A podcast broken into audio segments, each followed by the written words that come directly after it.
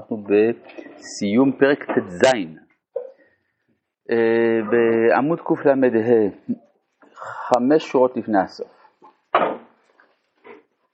ועיקר עונשם של הרשעים. אז אמרנו על זה שיש כמה דברים שהרשעים עושים. א', הם עושים רע. שתיים, הם אה, משמשים לעבודה חשובה של סינון האור. כן, כלומר האור האלוהי הוא חזק מאוד בעולם, והם ממעיטים אותו כדי שיהיה אפשר לקלוט אותו. שיהיה אפשר.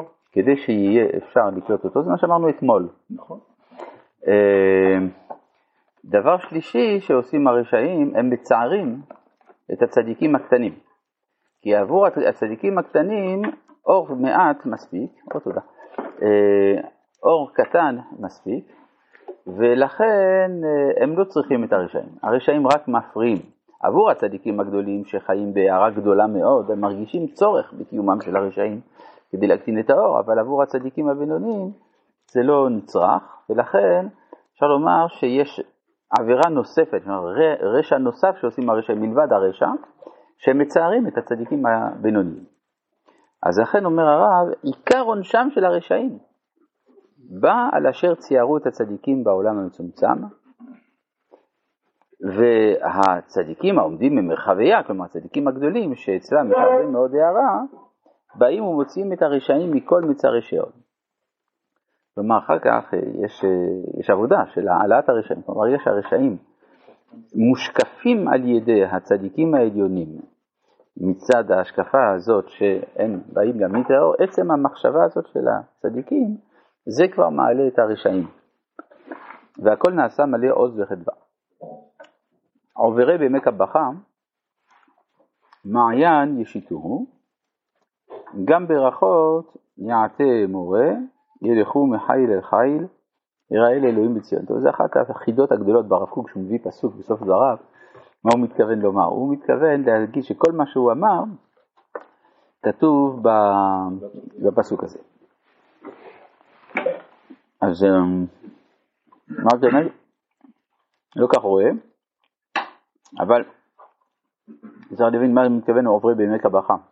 בכה זה מלשון מבוכה כנראה, אבל מה הכוונה של הדברים? זה נשגב מבינת. פרק י"ז. ההתגלות, מה? עמק הבכה מה שזה העולם הזה? אפשר להגיד כל מיני דברים. הרי בכה זה מלשון בחיים. כן, בחיים זה סוג של שיח. כן, הבכה מלשון בכי, מלשון מבוכה, מיני. כן. טוב.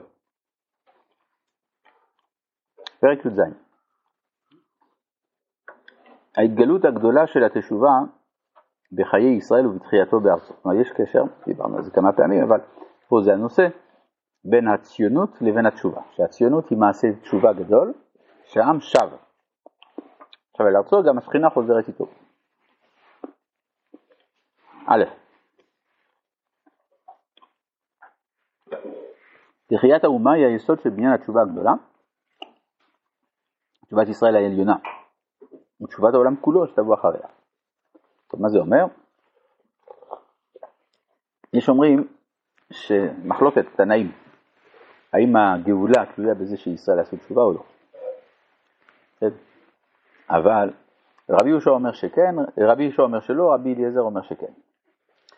השאלה היא כזאת, מה זה התשובה לפני הגאולה?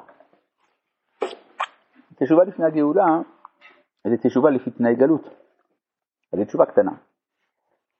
לעומת תשובה בתנאי גאולה, זו תשובה גדולה, וזה הבדל בין קטנה לגדולה, שהיא באה, התשובה שבתנאי גלות היא באה לתקן את הפרט, ואילו תשובה שבתנאי גאולה היא באה לתקן את הכלל, זה מעלה יותר עליונה. עכשיו, לכן אומר, בעצם אי אפשר לעשות תשובה בלי גאולה קודם. כן, זה מה שכתוב בפרשת ניצבים, ושבת עד השם אלוהיך, ושב השם את שבותיך, ושקיבצך מכל העמים. ואז כתוב, ואתה תשוב ושמעת בקול השם ועשית כל מצוותיו. אז לכאורה היה אפשר לעשות את מצוותיו לפני כן, אבל זה לא אותו דבר, מצוות בגלות, מצוות בתנאי חיים נורמליים. לכן אומר כאן, תחיית האומה, דהיינו הציונות, היא היסוד של בניין התשובה הגדולה, תשובת ישראל העליונה. ובתוך, מה? מה שמתואר זה תשובה, שיבה, תשובה. נכון. התשובה הראשונה היא לא תשובה אל המצוות, כתוב ככה, ושבת עד השם אלוהיך ושמעת בקולו. לא כתוב ועשית את מצוותיו. שמעת בקולו, ככל אשר אנוכי מצווך היום, בכל לבבך ולכל נפשך, ושב השם את שבותיך ושב וקיבצך מכל העמים. זאת אומרת, הוא שב יחד איתך, זה שיבת ציון, כן, הרי רש"י שם מסביר שזה על קיבוץ גלויות נאמר אה, שם. ו... אבל מה כן, ושמעת בקולו, רק שבקולו שמה כתוב בליבב, נכון? ואלו בפעם השנייה, וש... ואתה תשוב ושמעת בקול השם עם ו' ועשית כל מצוותיו. אפשר לראות בתורה שכתוב קול בליבב, זה לשוב לארץ ישראל, שכתוב כל עם ו' זה קיום המצוות. אפשר לראות את זה באופן אה, די עקבי. אגב, מעניין, הכל כל יעקב, המילה הכל בפעם הראשונה בלי ו' והשנייה עם ו'. הכל כל יעקב. אה, ותשובת העולם כולו שתבוא אחריה. כלומר, שיבת ציון מביאה גם לתיקון העולם. תיקון העולם, תיקון השכינה וכו', זה, כלומר זה התחלה של שרשרת גדולה. יש בכלל היום רואים שככל שהגאולה מתקדמת יש יותר אפילו תשובה של האומות. למשל היה איש דת בכווית השבוע שאמר אני לא מבין מה, למה אתם מתנגדים לזה שהיהודים יהיו בארץ ישראל, אז זה כתוב מפורש בקוראן, בסורה חמישית, ושם הוא ציטט עולו אל-ערוד המוקדסה כתב על לקום וכולי. זאת אומרת, הוא הביא את הדבר הזה. כן. הוא אומר, המקדש, כן, המקדש היה שם, אין שום מניעה שהם נבנו ליד או משהו כזה. מה? לא, כנראה שדברים משתנים גם אפילו במרחבים התרבותיים האלה, שזה לא פשוט, אבל... כן, טוב. זה ב' כשרוצים באמת לשוב, אף על פי שמעוכבים בשביל כמה מניעות, כמו מחמת בלבול דעת. מה זאת אומרת בלבול דעת? שיש, הדעות לא מבוררות, זה הכוונה. שיש ענייני אפיקורסות וכל מיני חשיבות פסיכולוגיות כאלה ואחרות, או, כן, או של הסביבה, או מחמת חלישות כוח. סתם, הוא רוצה, אבל אין לו כוח. או מחמת אי יכולת לתקן דברים שהם נוגעים בין אדם לחברו. כן, לפעמים הוא לא מצליח לרצות את חברו וכדומה. אף על פי שהעיכוב הוא גדול מאוד והלב מוכרח להיות נשבר מפני ידיעת גודל החובה המוטלת על האדם לתקן את כל פגמיו באופן היותר טוב ויותר שלם, מכל מקום.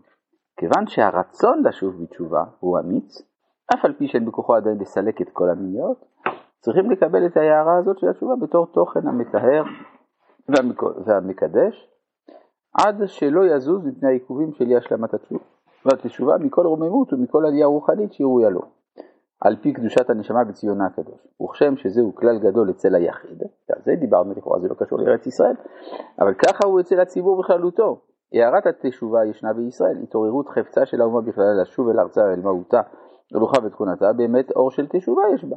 כלומר גם הציונות החילונית זה סוג של תשובה כי הוא רוצה, הוא רוצה לשוב אל עצמו.